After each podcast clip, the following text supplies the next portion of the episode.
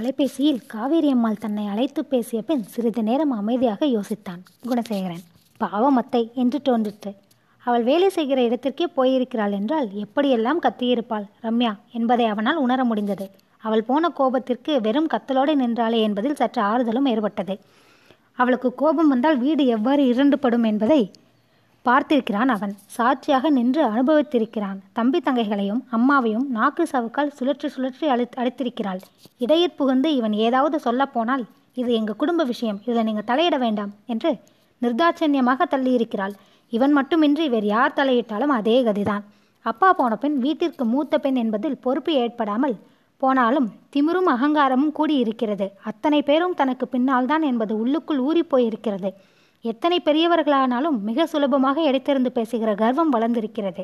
அப்படி கர்வப்பட்ட அழகு தவிர அவளிடம் வேறு என்ன இருக்கிறது? என்று யோசித்து பார்த்தான் அவன். உடனே தாத்தா தன்னை அழைத்து போய் குளத்தங்கரையில் உட்கார்ந்து வைத்து பேசியது மீண்டும் ஞாபகத்துக்கு வந்தது.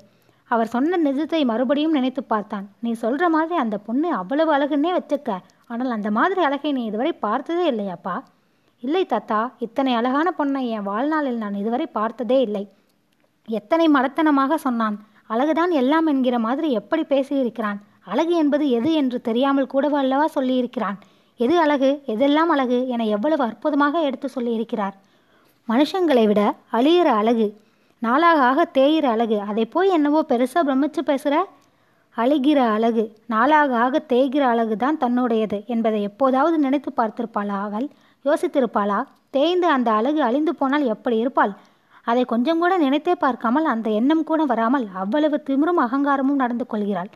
அந்த அளவு திமிருக்கும் அகங்காரத்திற்கும் அவளிடம் என்ன இருக்கிறது? கர்வப்பட அழகு தவிர வேற என்ன இருக்கிறது? அழிந்து தேயப்போகிற வெறும் வெள்ளைத்தோலுக்கும் அழகிற்குமா இத்தனை கர்வம்? கர்வத்தில் அவனால் நெல்முனை அளவு ஒப்புக்கொள்ளக்கூடிய வித்யா கர்வம் மட்டும்தான். அது கூட தப்புதான். ஆனால் அதற்கென்றே இருக்கக்கூடிய சில சிறப்பு அம்சங்களின் காரணமாகத்தான் அவனால் ஏற்றுக்கொள்ள முடிகிறது. படிப்பை அறிவை தன்னுடன் வைத்து கொண்டிருப்பவனை யாரும் எதுவும் செய்ய முடியாது. வெந்தனலில் வேகாது. வேந்தால் கொல்லத்தான் முடியாது. கொடுத்தாலும் நிறைவின்றி குறைவாது. கல்லருக்கு மிக எளிது. காவலோ மிக அரிது. கொடுக்க கொடுக்க நிறைகிற சக்தி கல்வியை தவிர வேறு எதற்கு இருக்கிறது? அதை அழிக்க முடியுமா? சேதப்படுத்த முடியுமா? தீயிட்டு கொளுத்த முடியுமா? திருடி கொண்டு போக முடியுமா? அழியுமா? தேயுமா? என்ன செய்யும்? அப்படிப்பட்ட அறிவாளியா என்றால் நிச்சயமாக இல்லை. ரம்யா படிப்பிலோ பொது அறிவிலோ தேர்ச்சி பெற்றவள் இல்லை. புத்திசாலி பெண்ணா என்றால் அதுவும் இல்லை. ஒரு புத்திசாலி பெண் நிச்சயமாக அவ்வாறு நடந்து கொள்ள மாட்டாள். மனிதர்களை எடுத்தெறிய மாட்டாள். பக்குவமின்றி பேச மாட்டாள். இதமோ அன்போ தெரியாமல் இருக்க மாட்டாள். இவை எதுவும் தெரியாதவர்கள் எப்படி புத்திசாலியாக இருக்க முடியும்? மூர்க்கமான பிடிவாதம் கொண்ட முரட்டு குழந்தையிடம் மட்டுமே இருக்கக்கூடிய குணங்கள் இவை. இதை செய்தாயேம்மா என்று பெற்றோர் கெஞ்சினாள். அப்படித்தான் செய்வேன் போ என்று முறைக்கிற முரட்டு குழந்தை பெரியவங்க கிட்ட மரியாதை இல்லாமல் நடக்கக்கூடாது என்றால் நானும் கூட தான் பெரியவன் என்று குதித்து உயரமாக்கி காட்டும் குழந்தை. அந்த குழந்தைக்கும் ரம்யாவுக்கும் வித்தியாசம் இல்லை முன்கோபமும் முரட்டுத்தனமும் நிறைந்த ஒரு பிடிவாதக்கார குழந்தைதான் அவள். அவளை அப்படியே விட்டுவிட்டால் வாழ்க்கை வீணாகிவிடும். படித்து முடித்து வேலைக்கு போனாலும் நாலு பேர்களுக்கிடையில் பழக வேண்டியவள் அவள். கல்யாணமாகி கணவன் வீடு போகிறாள் என்றாலும் இந்த மூர்க்கமான முரட்டு குணத்தினால் அவளும் நிம்மதியாக இருக்க மாட்டாள். மற்றவர்களையும் இருக்க விட மாட்டாள். அழகாக இருக்கின்ற ஒரே காரணத்திற்காக எல்லோரும் எல்லாவற்றையும் விட்டு கொடுத்து விட வேண்டும் என்று அவள் நினைக்கின்ற நினைப்பு சரியானதல்ல. தள்ளி நிற்பவர்கள் வேண்டுமானால் விட்டுக் கொடுப்பார்கள். ஓரிரு முறைகள் விட்டுக் கொடுப்பார்கள். அதன்பின் திருப்பி தாக்க ஆரம்பிப்பார்கள். அதே மாதிரி எப்போதும் பொறுத்து கொள்ளவும் மாட்டார்கள். அதற்கும் ஒரு எல்லை உண்டு. வெட்ட வெளிக்கு கூட எல்லை உண்டு. ஆரம்பத்தில் வேண்டுமானால் புற அழகு மறுட்டலாம் ஆளை மயக்கலாம். அசுர அடிக்கலாம். அக அழகு தெரிய வருகிற போது சீ இவ்வளவுதானா? என்று தூக்கி போட்டு விடுவார்கள். அப்படி தூக்கி அடிக்கிற போது மிகுந்த அடிபடும். வலியும் வேதனையும் ஏற்படும். ஆறாத ரணமாக நின்று அவஸ்தைப்படுத்தும். அந்த வலியையும் வேதனையையும் தாங்கிக் கொள்ளக்கூடிய சக்தியற்றவள் அவள். ரணத்தின் அரிப்பையும் எரிச்சலையும் பொறுத்து கொள்ள முடியாதவள். தன் பலவீனம் தெரியாமல் அனாவசியமாக அடுத்தவர்களை தாக்குகிறாள். அவர்கள் திருப்பி தாக்க ஆரம்பித்தால் தாங்க முடியுமா இவளால்? காயம் தாங்க முடிந்தவர்கள் மட்டுமே அடுத்தவர்களை காயப்படுத்த துணிவார்கள். தாங்க முடியாத இவள் அழகு ஒன்றை மட்டும் ஆயுதமாக வைத்துக்கொண்டு எதிரில் வருகிற அத்தனை பேரையும் எதிராளியாக நினைத்துக்கொண்டு தாக்குகிறாளே. எத்தனை அறியாமை எவ்வளவு குழந்தைத்தனம். இதை அவளுக்கு எடுத்து சொல்ல வேண்டும்.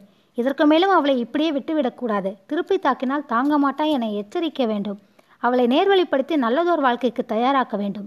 நீயும் சந்தோஷமாக இருந்து மற்றவர்களையும் சந்தோஷப்படுத்து. அதற்குத்தான் வாழ்க்கை அதற்காகத்தான் வாழ்க்கை என்பதை புரிய வைக்க வேண்டும். மனதிற்குள் உறுதிப்படுத்தி கொண்டு அன்று அவன் அத்தை வீட்டுக்கு கிளம்பினான். எட்டரை மணிக்கெல்லாம் மகேஸ்வரி அம்மாளிடம் சொல்லி கொண்டு புறப்பட்டான். பேஷண்ட்ஸ் யார் வந்தாலும் நாளை காலையில் வர சொல்லுங்க மகேஸ்வரி அம்மா. அத்தை வீட்டுக்கு சாப்பிட போறேன் என்று கூறிவிட்டு காரை ஏறினான். அத்தை வீட்டு வாசலில் காரை நிறுத்திவிட்டு உள்ளே போனபோதே மற்ற குடித்தனக்காரர்கள் மலர்ச்சியோடு வணக்கம் சொன்னார்கள். நிற்க வைத்து தங்கள் குறைகள் உடல் உபாதைகள் பற்றி பேசினார்கள். கிளினிக்கு வாங்கம்மா குணப்படுத்திடலாம் என்று சொல்லிவிட்டு அவன் அத்தை வீட்டு போர்ஷனில் நுழைந்தபோது காவிரி அம்மாள் வரவேற்றாள். படுத்து கொண்டிருந்த குழந்தைகள் ஓடி வந்து அவன் கால்களை கட்டி கொண்டார்கள். குணா மாமா ஏன் ரொம்ப நாளாக வரல? கணக்கில் நான் நூற்றுக்கு நூறு மாமா. என்ன மாமா இன்னைக்கு சாக்லேட் வாங்கிட்டு வரல? அந்த சந்தோஷமும் சிரிப்பும் மலர்ச்சியும் வீட்டில் ரம்யா இல்லாததை தெரியப்படுத்த அவன் அவர்களை குனிந்து தழுவி முத்தமிட்டு சமாதானப்படுத்தினான்.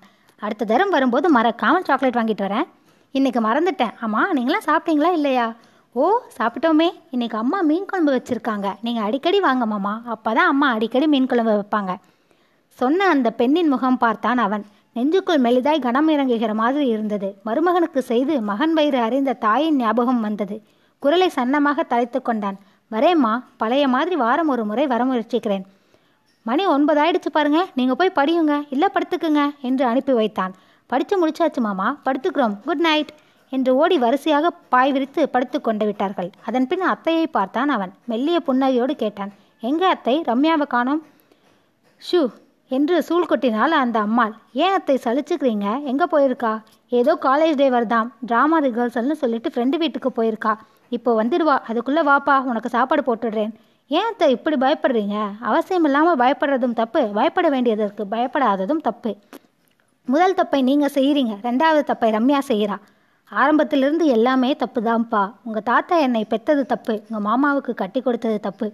அதையெல்லாம் விடிய பெரிய தப்பு தான் இந்த மாதிரி ஒரு பெண்ணை பெற்று வளர்த்து வச்சிருக்கிறது. முதல் கோணல் முற்றும் கோணல்னு ஆகி போச்சு என் வாழ்க்கை. அத்தையின் கன்னங்களில் உருண்டோடிய கண்ணீரை பார்த்தான் அவன். எல்லா பெண்களும் தங்கள் இயலாமையை எப்படி வெளிப்படுத்துவார்களோ அதே மாதிரி அத்தையும் வெளிப்படுத்துவதாக பட்டது. தங்கள் கஷ்டங்களுக்கும் குறைகளுக்கும் தாங்களே தான் காரணம் என்பதை மனிதர்கள் ஏன் புரிந்து கொள்ள மாட்டேன் என்கிறார்கள் என தோன்றிற்று. எல்லாவற்றிற்கும் அடுத்தவர்களை சுட்டிக்காட்டி குறை சொல்லி பழக்கப்பட்டு விட்டார்கள். மற்றவர்கள் மீது பழி போடுவது சுலபமானதாக இருக்கிறது. அது ஒரு தப்பித்துக் கொள்கிற வழியாகிவிட்டது. தங்கள் கஷ்டங்கள் அனைத்திற்கும் தாங்கள் காரணம் என்று நினைப்பது நிம்மதி தருகிறது போலும் அதை ஒரு விடுதலையாக உணர்கிறார்கள் போலும். நன்மையும் தீமையும் பிறர் தர வாரா என்பது தெரியவில்லையே இவர்களுக்கு. கண்களை துடைத்து கொண்டு அத்தை தட்டெடுத்து வைத்தாள். டம்ளரில் தண்ணீர் வைத்தாள். வாகுனா உட்காரு.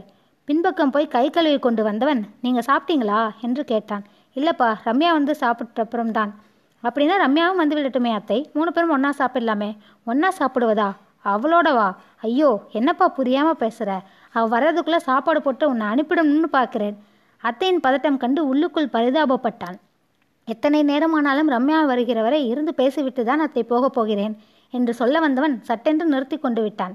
அதை சொல்லி வேறு அவளை சங்கடப்படுத்த வேண்டாம் என்கிற எண்ணத்தில் பேசாமல் சாப்பிட உட்கார்ந்தான்.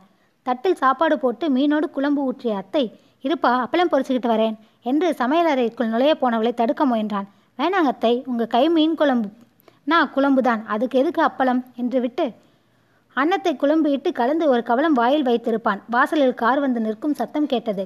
ஐயோ ரம்யா வந்துட்டா. அவ சிநேகிதி உமா கொண்டு வந்து விட்டுட்டு போறா.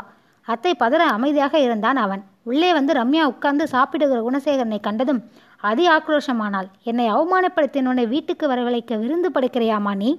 ஆவேசமாக கத்தியவள் கண்கள் சிவக்க ஓடி வந்து சாப்பிட்டு கொண்டிருந்தவனின் தட்டை காலால் ஒரு உதவிட்டாள்.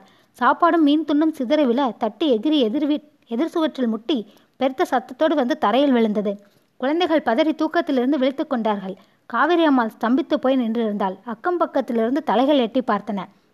ரம்யாவிற்கு ஆவேசத்திற்கும் ஆத்திரத்திற்கும் கோபத்திற்கும் எதிர்மாறாதான் எதிர்மாறான அமைதியுடன் நிதானத்துடனும் உட்கார்ந்திருந்து இடம் விட்டு எழுந்து கொண்டான் குணசேகரன். நிழல் நடனக் கழகம் தோன்றும் துளிர்க்கும். துடிமனதிற்கு கோபமே தடை என உடை. இதுவே கலை இதுவே கலை. இதழ் மேல் நிலை இதழ் மேல் நிலை. நிலைத்தான்.